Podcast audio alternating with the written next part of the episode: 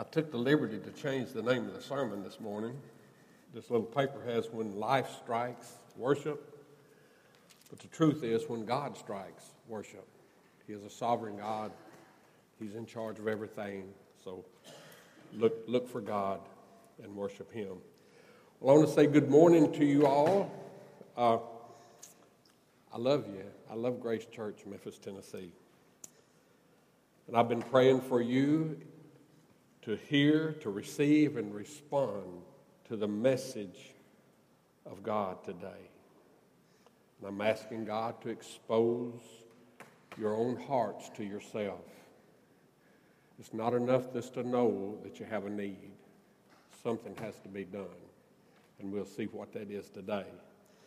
Uh, well, one of the verses that God gave me around Tuesday to uh, wind us up and put us in the right room together is uh, Hebrews 4:16, and I'll give that to us. It says, "Come boldly to the throne of grace to obtain mercy and to find grace for help in the time of need."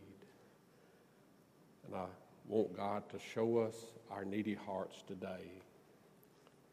Everyone in here has a needy heart to some extent before their holy God. But today's message is from the book of Habakkuk. It's three chapters, and it's where God exposes Habakkuk's heart, and then it's how Habakkuk responds to God. And you could put your name in the place of Habakkuk. How God exposed my heart to me and how I respond to God. So God's message is so contemporary through this little book. Uh, and here's the message from God in the book of Habakkuk Meet me. God says, Meet me with your needy heart.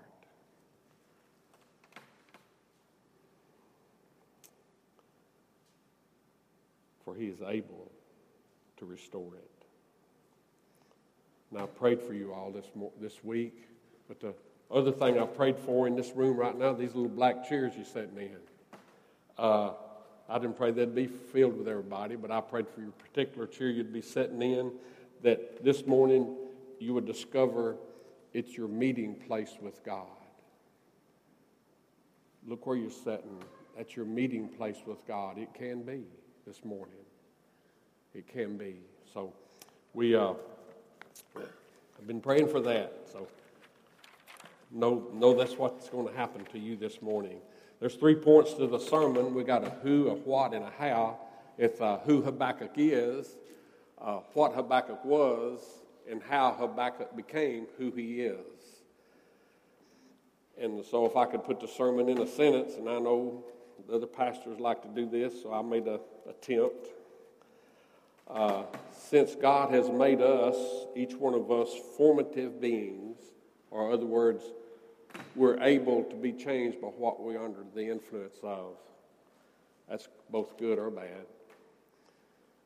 So, since God has made us formative beings, it matters where you look, and it matters what you cling to. So, let me pray, and then uh, we'll get over there in that little book of Habakkuk and see what God says to us today. Well, Father, you are holy, holy, holy. And Lord, the most amazing thing to me is that you've called all your people to be holy in all of our conduct. And we, we don't measure up all the time, Lord. But we praise you that your beloved Son is the one who searches our hearts, and he knows our hearts and minds right now as we sit right there. You know each heart, each mind here today, Lord Jesus. And your request to us is to, we must love God with all of our hearts, mind, and soul. So, Lord, I'm praying that there not be anyone leave here today with a half hearted love for you.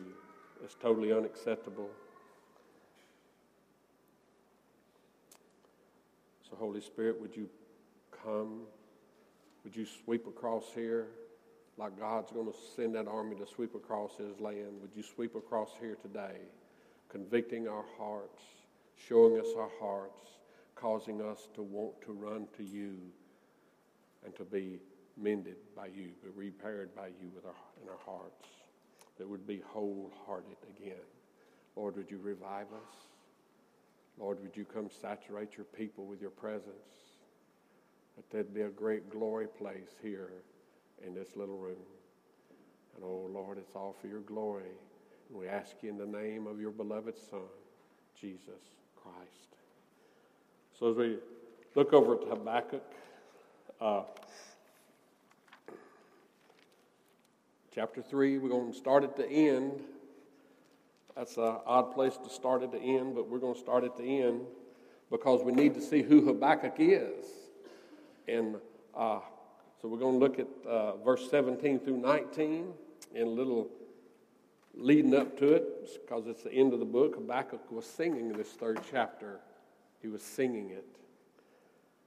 And he was singing it as a praise of worship to God when God promised to send a corrective discipline on his unrepentant, backslidden, idol worshiping people.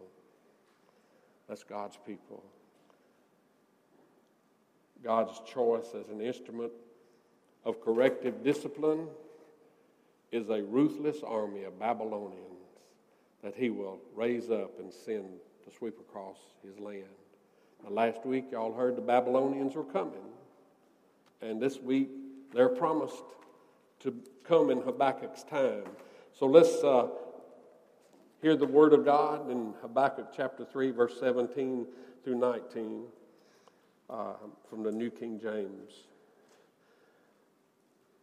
Though the fig, may, fig tree may not blossom, nor fruit be on the vines, though the labor of the olive may fail, and the fields yield no food, though the flock be cut off from the fold, and there be no herd in the stalls, yet, yet I will rejoice in the Lord.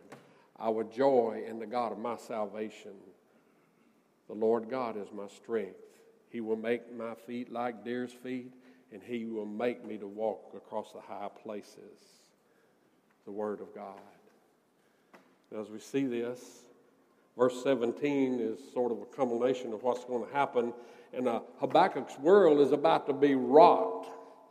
I mean, really rocked. Uh, bad circumstances, nothing left. And that's what Habakkuk's facing.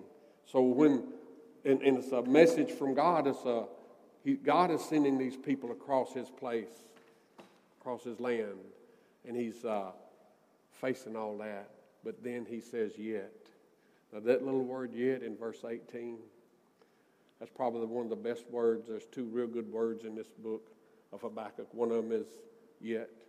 Because when you say yet, that describes Habakkuk's heart toward his God. His heart was totally Godwardly here. He wasn't looking on the world. He was living in it, but not looking at it. He was looking on his God. He wasn't clinging to the world with both fists. He had turned loose and he was clinging to his God, Jesus Christ. That's what Habakkuk was doing. So, that little word yet, it reveals his true heart. Wonder about your heart. Is it true in this circumstances? Would you cling to Christ? Would you turn your eyes totally toward Him? Habakkuk is looking off of the world and looking on to Jesus.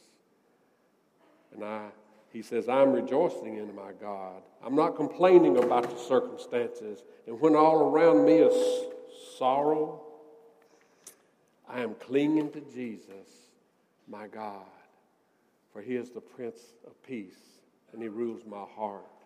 You know, he's can you have Jesus as the Prince of Peace, but are you allowing him to rule your heart? Habakkuk was. All of this was about to happen to him in his country, and he was clinging to Jesus like that. And he's the God of all comfort to Habakkuk, and he's soothing Habakkuk during his sorrows. He's trusting him and I like to say this I've said it with Charles and his family a lot. Uh, But we won't say it about Habakkuk right now. Habakkuk is treasuring Jesus above all else. Is this your life's ambition, your life's aim to treasure Jesus Christ above all else, no matter the circumstances? Is it?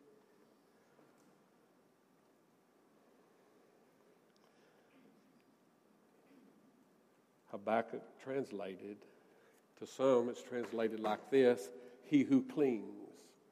Now, you know, if you've been around me at all, that kind of really thrills me to know that there's an Old Testament man whose name is translated He who clings. And uh, most of you heard me say it. You asked me some today, how you doing? What I tell you, I'm clinging to Jesus like a new piece of Velcro. And I know most of you don't know what that means. Nobody's ever asked me, really, well, what do you mean, Pastor? Well, I'm going to tell you what I mean today. It doesn't mean that I'm looking away from Christ, my great shepherd, who has this little lamb in his hand, in his saving hand.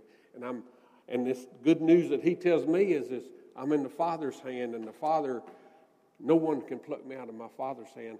I'm in the eternal grasp of holy God. And because of that, only because of that, one can say, I can say, I'm clinging to Jesus. And when I'm clinging to Jesus, this is what it means. I'm clinging to Him. I'm receiving all of His joy. I'm experiencing His joy. I'm experiencing His peace in my heart. I'm experiencing His infinite love. I'm experiencing His uh, comfort when you have lots of sorrow in your life, oh, what a friend he is to be your comfort. He can soothe your, soothe your sorrows from your life. And he is my only hope, and he dwells in me. He's my only hope of glory, and he is my strength. So I want to tell you, I'm clinging to Jesus. You don't have to ask or think about what's the old man thinking. That's what am I thinking? And that's what I'm asking you to do. Join Habakkuk in your life no matter your circumstances, cling to Christ. Well, I could say a few other things I say, but I don't know. I'll say it anyhow. Habakkuk is clinging and singing, and Habakkuk is gazing and praising his Lord. And then that's something he was doing that. He's singing this now, y'all. He's singing this third chapter. I'll spare y'all of me singing it, but I've sang it several times this last few months. And Habakkuk, because he is clinging to his Lord, he's experiencing peace, joy, love, comfort, hope, and strength. That's what his God is offering him. Why cling to the world that don't offer anything but trouble and heartaches, anxieties that run you around and around? Uh, drama. A lot of people like drama. Uh, I'm not talking about at school, it's just drama in life, life's dramas. No matter the circumstances of his life, he's clinging to Christ. He's gazing on his Lord. This is who Habakkuk is. Okay? This is who he is in all these circumstances. And so I'm telling you this from that, it matters where you look. It matters where you look. Are you looking on Christ? And it matters what you cling to. Are you gazing on the temporary world? You're looking at the world of the things and you're holding them? Are you looking at your eternal home, your home of hope, your home that faith offers for you? Well, if you're looking on your eternal home, that's an evidence in you that you have faith from God. Are you clinging half heartedly, holding the world in one hand and Christ in the other? Uh, that's not biblical. Don't live that way. Habakkuk's telling you there's only one way to live. And are you wholeheartedly holding on to Christ? Well, that's who Habakkuk is. We're going to have to see what he was, so we're going to have to turn back time to page, page or two, to uh, Habakkuk chapter 1.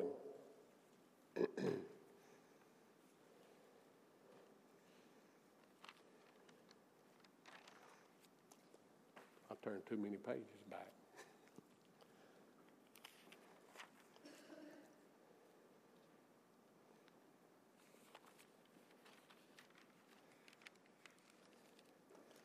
Well, to help us understand Habakkuk in chapter 1 of what Habakkuk was, and I pray that too many of us don't totally uh, have these traits in our lives that he had.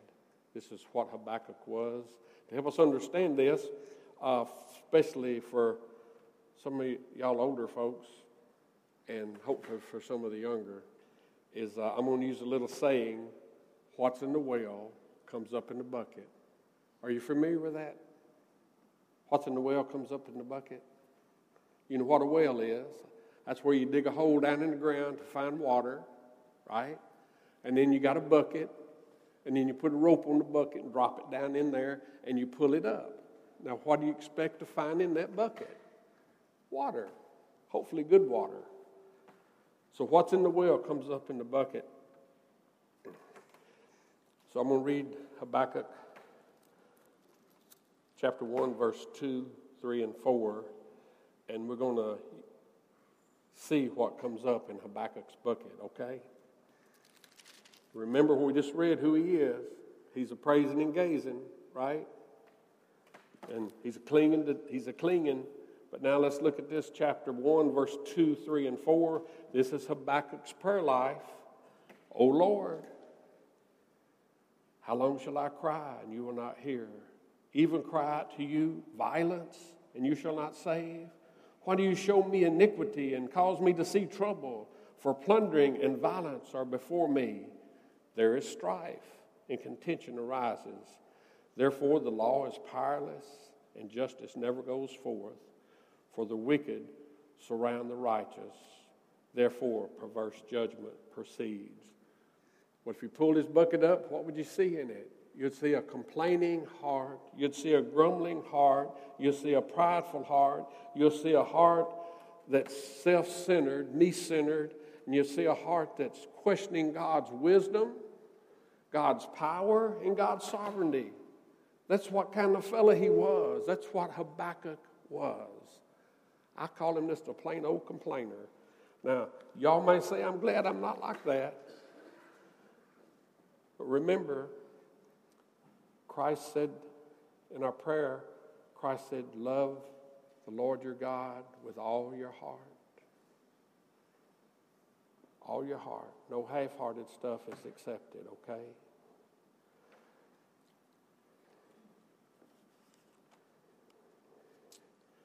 Well, this is Habakkuk's prayer life. And who's he looking on while he's praying this? He's probably, me and uh, Steve Smith used to walk uh, a lot of streets in West Memphis, what we call prayer walking. And we'd walk by a house and see people and see things. We'd be praying for those people for their salvation. And we walked most of the streets in, in West Memphis. So Habakkuk might have been prayer walking in the city of Jerusalem. I don't know. But he was looking on God's people, and they were unrepentant they were backslidden. They were idol worshippers. They were far from God. And all of what we just uh, read here in those three verses, that's what he was seeing. And old Habakkuk had no joy, no peace, no comfort, and no love. This is what Habakkuk was. So I'm telling you this from this Habakkuk's life, it really matters. It really matters where you look. And it really matters what you're clinging to. So, where are you looking? Where are you looking? And what are you clinging to? I tell you one thing, it's going to come up in your bucket. It's going to come up in your bucket, whatever you're doing. Well, We look at verse 5 through 11, and we find that God speaks to Habakkuk here. And man, I love a dialogue. You know, a dialogue is when you talk, God talks, or God talks, you talk. It's two people talking and conversing together in prayer, and God has to be one of them uh, conversing in prayer with you. And something always good comes from a dialogue with God. But can you remember a circumstance in your life, perhaps, where you done a monologue and you said, Lord, uh, you're, you, you're the escapist for me, so get me out of this problem. And then you went on about your business. But have you ever stopped and say, Lord, while you're in the middle of this jam, middle of this problem, whatever it may be, you say, God, show me your will about this. I want to know your will. And let God speak to your heart. That's a dialogue. God's unseen will for our lives is greater than our monologue of God, deliver me, get me out of this place. God, don't get the glory like that.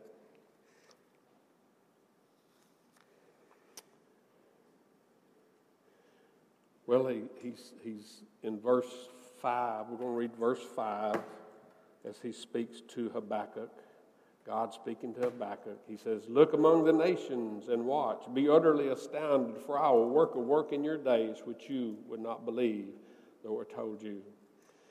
That God is telling Habakkuk, I'm fixing to do something your, your day, and it's going to astound you, but it's going to happen in your days. So, what is that? He's going to revive his people, his work. He's going to do two things. He's going to, he's going to tell us here in a second. He's going to do two things to revive his people. And I don't know if I'd have liked them, but Habakkuk sure didn't.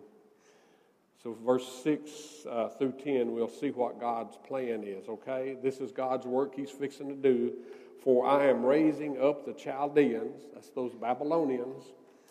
They're a bitter and hasty nation which marches through the breadth of the earth to possess dwelling places that are not theirs. They're terrible and dreadful. Their judgment and their dignity proceed from themselves.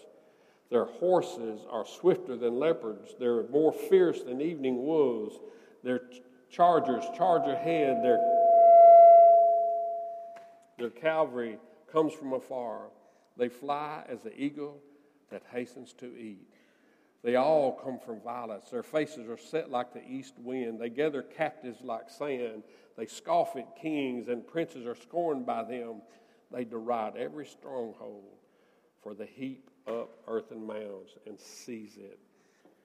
This is what God's fixing to do. He told him, I'm going to send, I'm going to send these people across the country, and I want you to know about it before it happens, Habakkuk. Well, the dialogue continues in uh, verse 12 through 17. Habakkuk speaks to God a second time, but in verse 12 and 13 is all we'll read, and we'll see if Habakkuk has changed any at this point from what he was a complainer.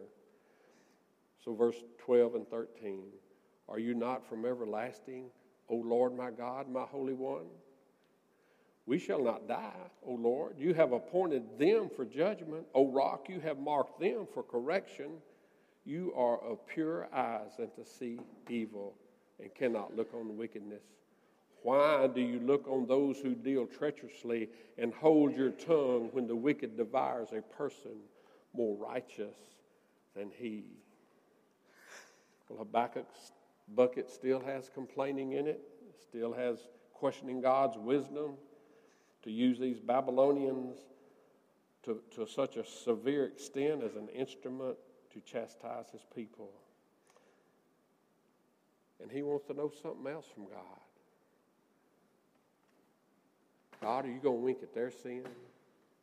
God, are you going to wink at their sin? We all we all get uptight about that. We want to wonder if God's not going to judge somebody else's sin. But he's worried about that. He questioned God about that. He says, Are you going to wink at their sins while you punish us? Well, what's in the well has come up in the bucket again, hasn't it? That's who Habakkuk is. And we're about to see, we're about to see here what happens to change on Habakkuk. And hopefully, this is where we can be most helped this morning. Habakkuk's response. Habakkuk, he says, God, I see your message. Your message, meet me. God, I'm going to meet you. God, I'm going to meet you. And now we can see how Habakkuk became who he is. From the complainer to the praiser. In chapter 2, verse 1, we'll read that one verse.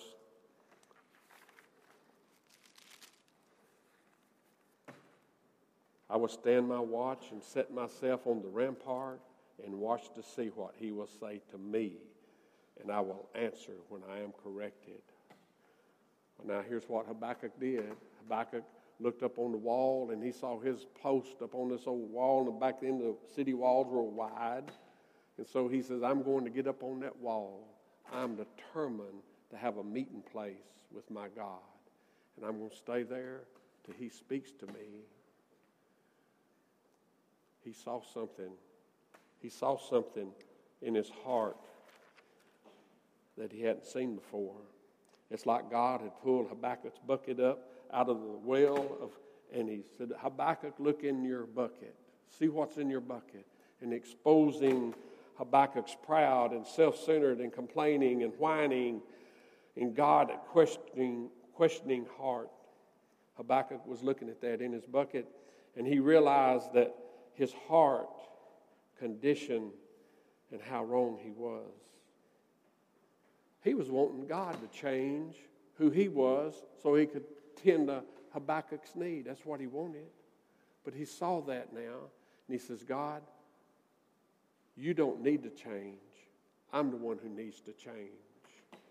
And that's what was happening. Habakkuk was being brought under conviction, and now it's he's speaking like this. Now it's God, you don't need to change.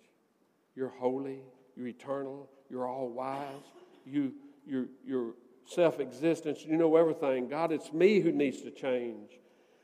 He saw his need. And we were invited this when we started this morning with through a song and through the scripture, we were invited to come boldly to the throne of grace. And we would find grace to help in the time of need. Well, Habakkuk saw his need. Okay, Habakkuk saw his need. So it's a time of need for him. Has Jesus showed you what's in your bucket today? Has he? It's not enough to know your own heart. You might be like this, well, Lord, it's just a little bit of it's just a little bit of pride. It's just a little bit of complaining. It's just a little bit of questioning you. It's just a little bit of selfishness. You know, it's not much in there, God. Look at your hearts this morning. Look. Let God see yourself. Let God see your heart. Show Him. Let Him cause Him to look at you. you it's not enough just to know these things. Jesus tells us to love God with all of our hearts and minds, and that means not to be half hearted in your love. That's not acceptable to God. I pray that God has exposed a little bit of pride in your heart, a little bit of selfishness. You know it's there. God knows it's there. So there needs to be a meeting with God about it. You have a need. We have a need. Habakkuk had a need. And God, He's the only one that can change our hearts. He can change it from a prideful heart to an humble heart, from a self centered man or woman to a Christ centered one, to a complainer, from a complainer to a praiser. There is a need, and you must come boldly and find the grace to help your need we must meet God. And this is what happened to Habakkuk. He climbed up on that wall and he met his God. These little chairs here are for you. You're sitting in them. Did you come just to escape? Somebody said, well, they didn't come to church today. Of course, we'd have checked on you if you didn't. Uh, but that's not the reason to come. You come to meet with your God. He can show you your heart. I wished I could, but I can't.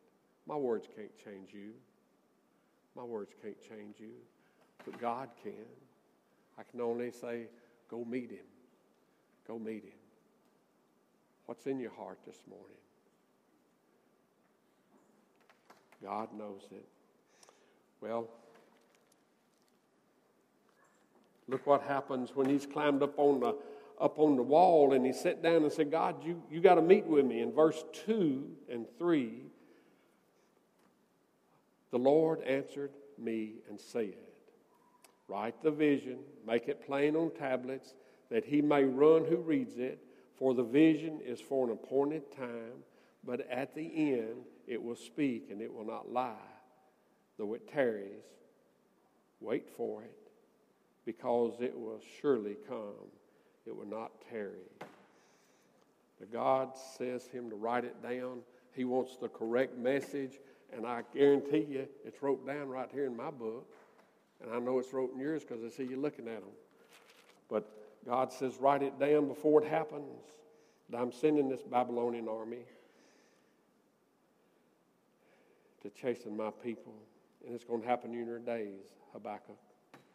And then he tells us that they may run. Well, there's two ways to run if you didn't figure that out yet. You can run away from God and keep on hiding and thinking he don't see your heart.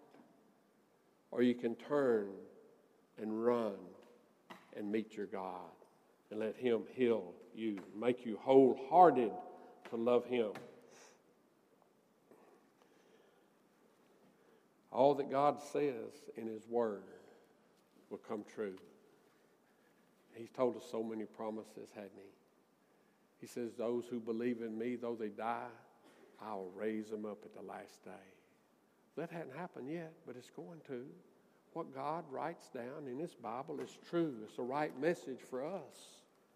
We are, we are believers.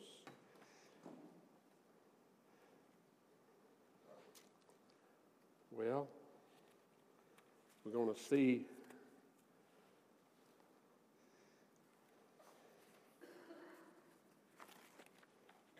there i found it uh, we're going to go to the best verse here so far and it's got one of the best, best words in it for me uh, and we're going to do it in a this little verse 4 in two prongs.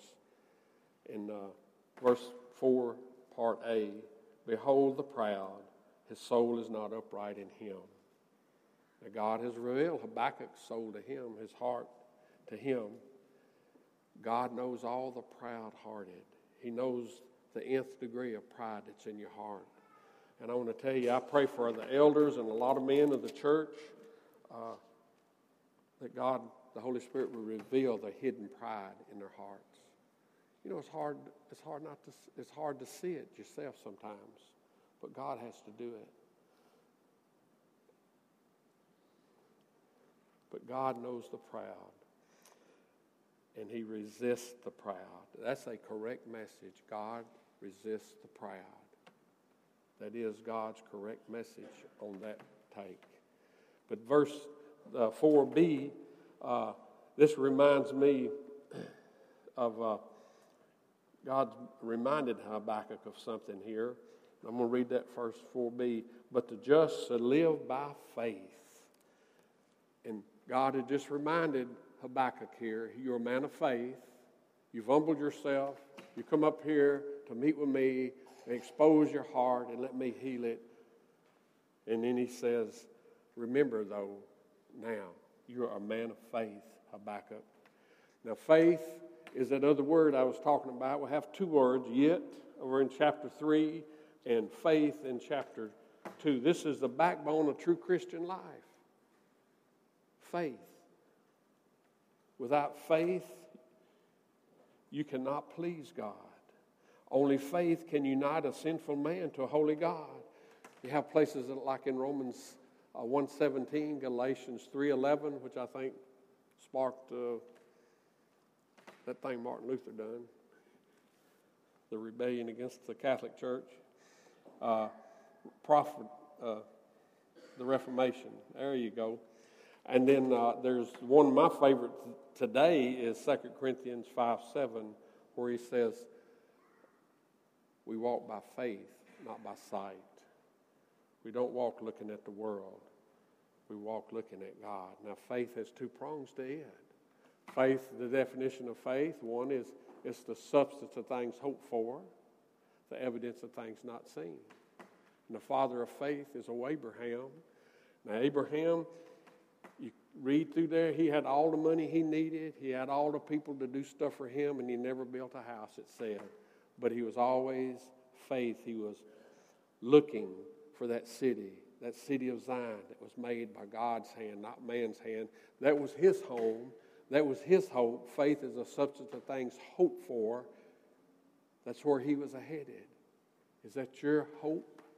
Or are you hoping for something bigger down here and better down here? This is temporary down here. That's eternal yonder.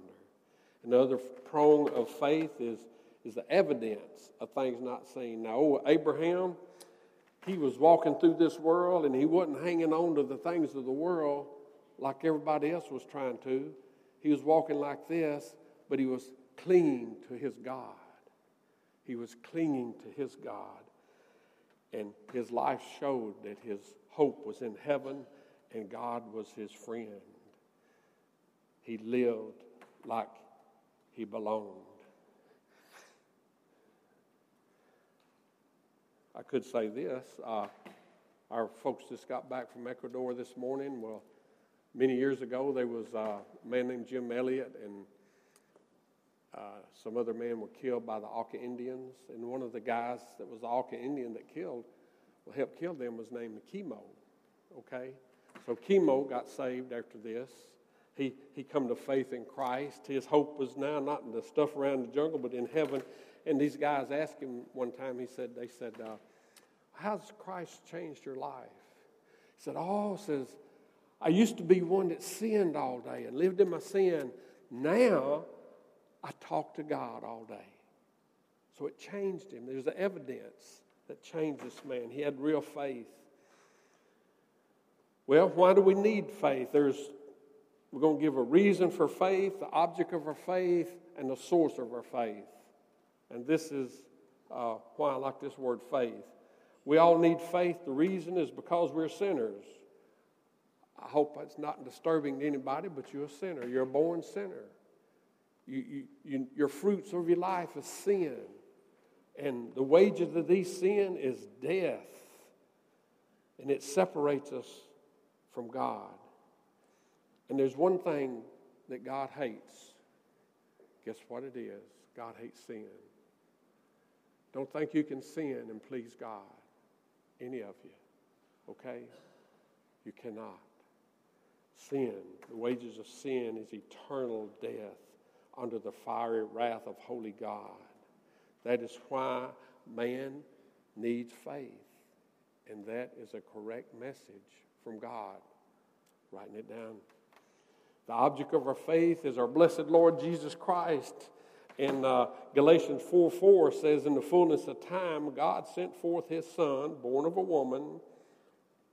Now, this is the first Sunday of Advent, so this is our Advent sermon. God sent forth his Son, born of a woman, born under the law. As born of a woman, his name is Jesus, and Jesus means he will save his people from their sins. And they're calling him Emmanuel, and Emmanuel means God with us. And you have the great union of the God man, man and God, the great union. And that's the person of Jesus Christ. Once, once only in all eternity will that be. And his name is Jesus. And Jesus being born under the law, and the law demands perfect obedience or eternal death not 50 50 or 80 40, perfect obedience. And Jesus did not sin one time his whole life. Can you imagine that? You'd probably have to sit carefully and count how many times you've already sinned today. But Christ Jesus never sinned one time.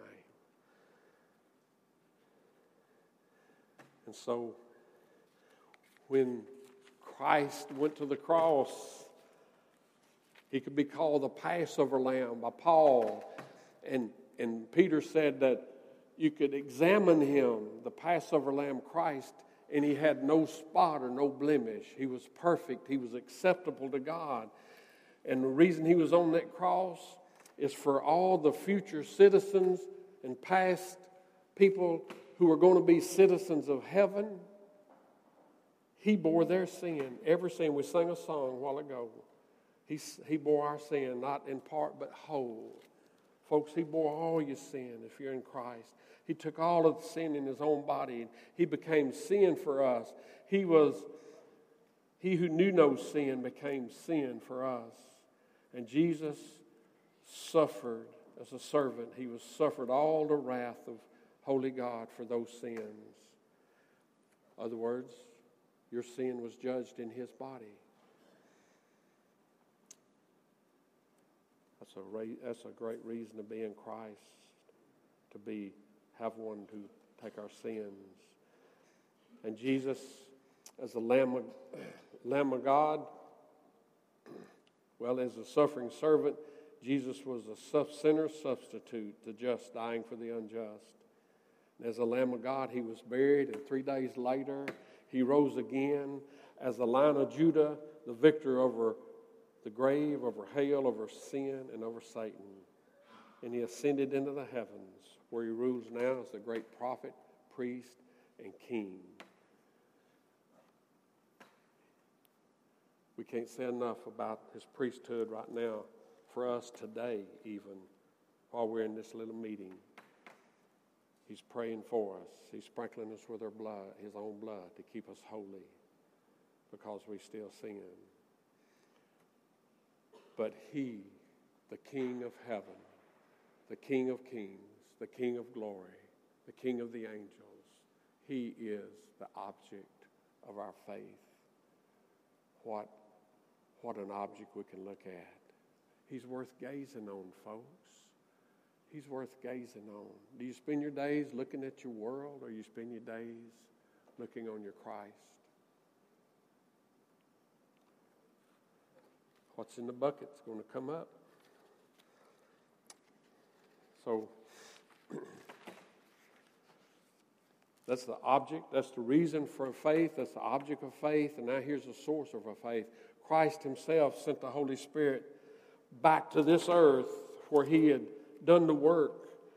And uh, the Holy Spirit, He now comes to the spiritually dead man or woman, and He, the Holy Spirit, is the divine work, makes me alive, makes you alive, and gives you the Spirit, the gift of faith. That work is called regeneration. The regenerate man or woman now, because he has saving faith, He's united to Jesus in his death. He's united to Jesus in his resurrection for all eternity, forever and ever and ever and ever and ever. It's not temporary, it's eternal. That's something to look at. That's something to receive. That's something to want. That's our source of faith.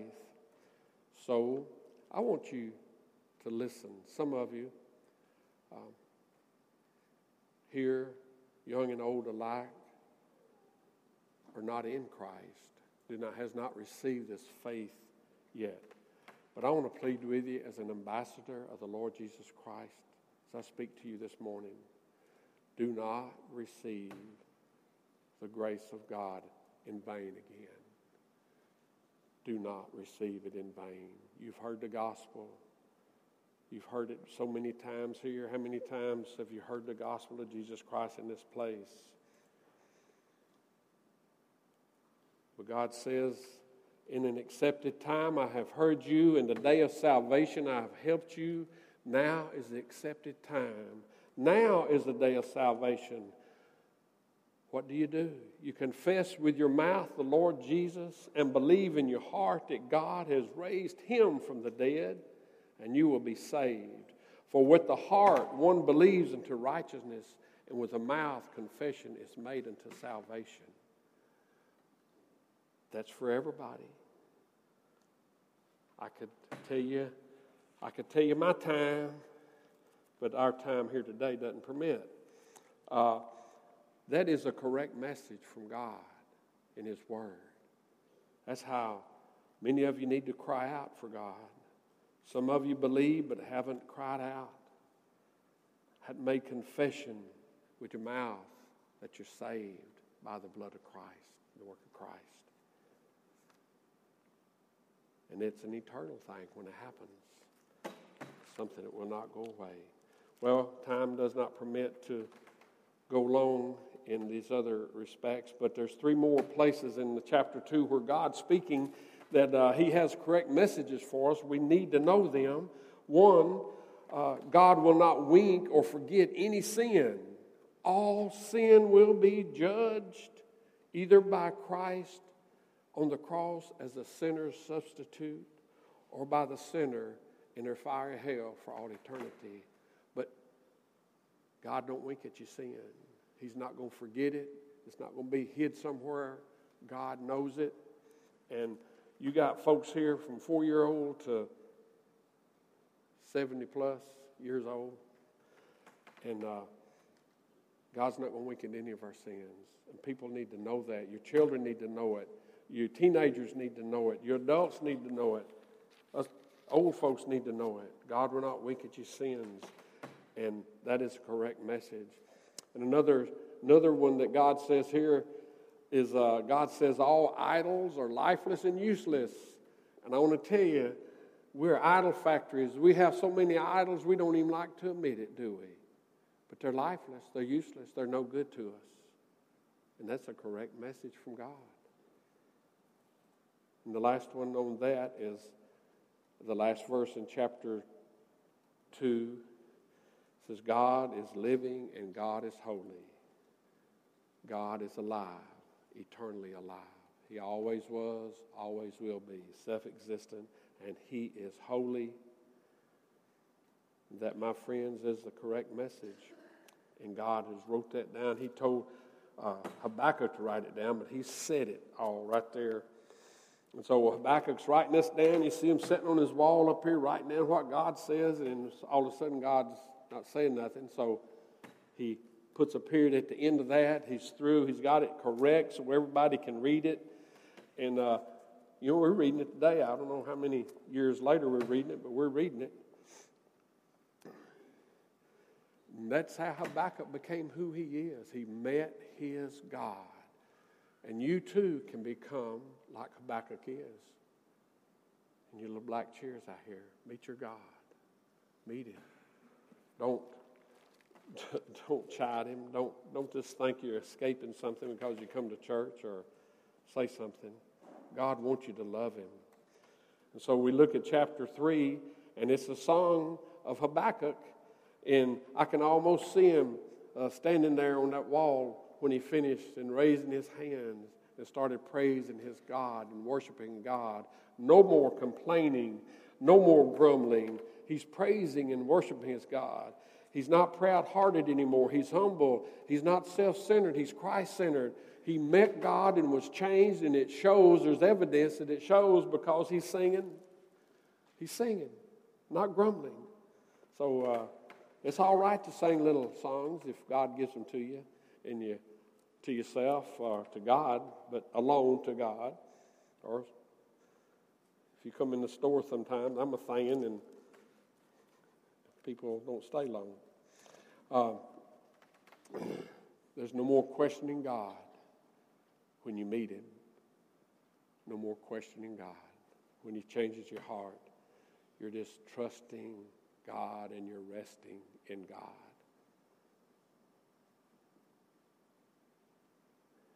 So I'm just going to read one verse there at the top of that chapter, verse 2. And he's singing this. He says, O Lord, I have heard your speech and was afraid. O Lord, revive your works in the midst of the years. In the midst of the years, make it known. And in your wrath, remember mercy. Well, he's singing of the glory of God and the judgments of God. And he's, he's saying, God, it's all right. You can send those, revive your work, raise up those Chaldeans, send them so you can bring your people back to yourself. You can restore your people. They can be revived. And that's what he's saying to us today. Is he, is he, is call on me. Let me revive you. Return to me. He loves us so much. We love him so little.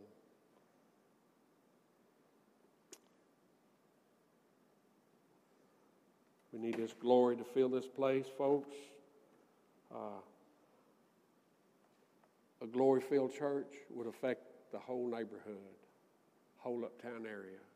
It would affect our homes. It would affect our, our workplaces because people would be seeing God, a live God in you, and a humble person, and a joyous person, and a praising God person, trusting God, not questioning God's power. We pray for things and we don't believe in God's power while we're praying them. That would change. Then we get back down to the little word, and as we'll end there, at the end of the chapter again, uh, he's singing all of this. And if you hadn't read it, you need to read it and think of him singing it. Down in verse 18, that three little three letters, yet, and it, it reveals Habakkuk's tr- true heart toward God, and it can, re- it can reveal your heart toward your God. Yet, he says, yet I will rejoice in the Lord. I will joy in the God of my salvation. The Lord God, He is my strength. He makes my feet like hinds' feet. He makes me to walk across the high places. That yet, does that describe you? It should. Same God that Habakkuk met as we as the one we've met.